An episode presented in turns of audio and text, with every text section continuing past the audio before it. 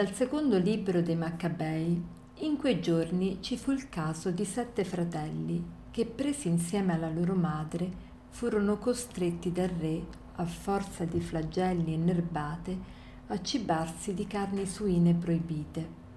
Soprattutto la madre era ammirevole e degna di gloriosa memoria, perché vedendo morire sette figli in un solo giorno, sopportava tutto serenamente per le speranze poste nel Signore.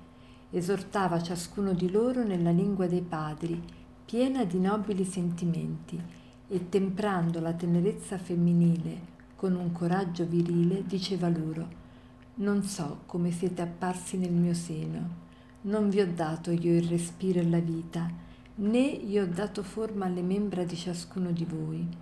Senza dubbio, il creatore dell'universo, che ha plasmato all'origine l'uomo e ha provveduto alla generazione di tutti, per la sua misericordia vi restituirà di nuovo il respiro e la vita, poiché voi ora per le sue leggi non vi preoccupate di voi stessi.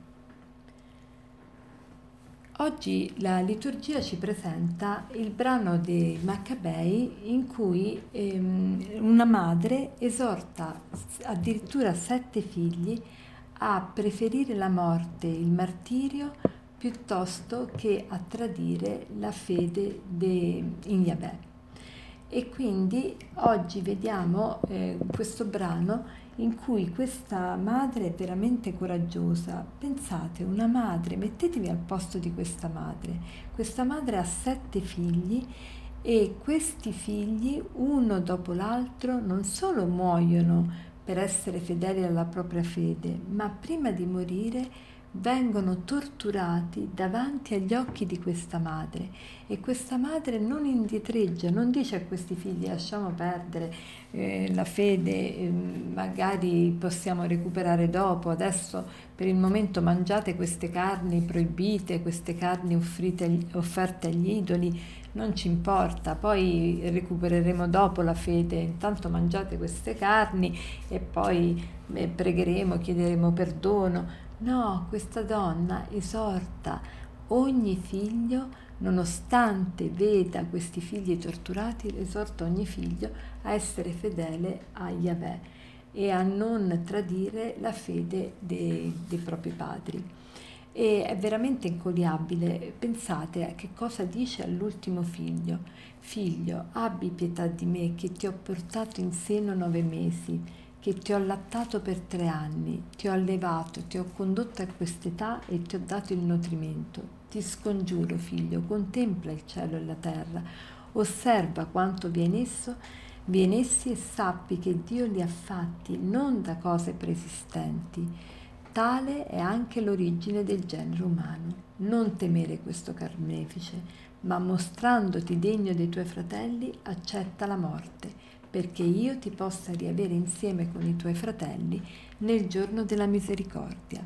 E poi dice, il, il, il, giovane, questo l'ultimo dei sette fratelli, dice che aspettate, dice ai carnefici, non obbedisco al comando del re, ma ascolto il comando della legge che è stata data ai nostri padri per mezzo di Mosè.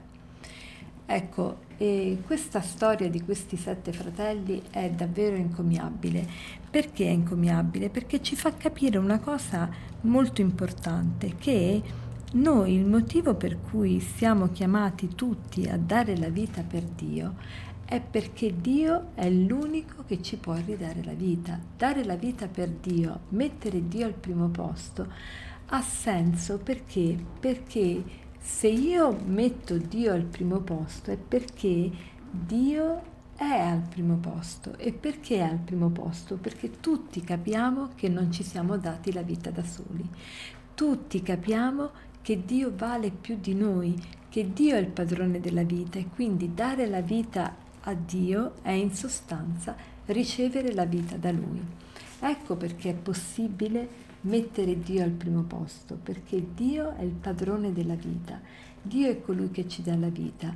E anche chi, coloro che non credono, quando hanno il desiderio di dare la vita per un valore, qualunque sia questo valore, può essere l'onestà, può essere la sincerità, può essere la bontà, può essere la coerenza, se danno la vita per un valore, noi sappiamo che ogni valore, ogni cosa positiva coincide con Dio, è perché capiscono che c'è qualcosa di superiore a loro e quindi è una professione di fede anche quella, perché se io do la vita per un valore vuol dire che riconosco che il valore più, eh, ha più valore e che quel valore ha più valore della mia vita stessa e quindi è una incipiente e indiretta attestazione di fede.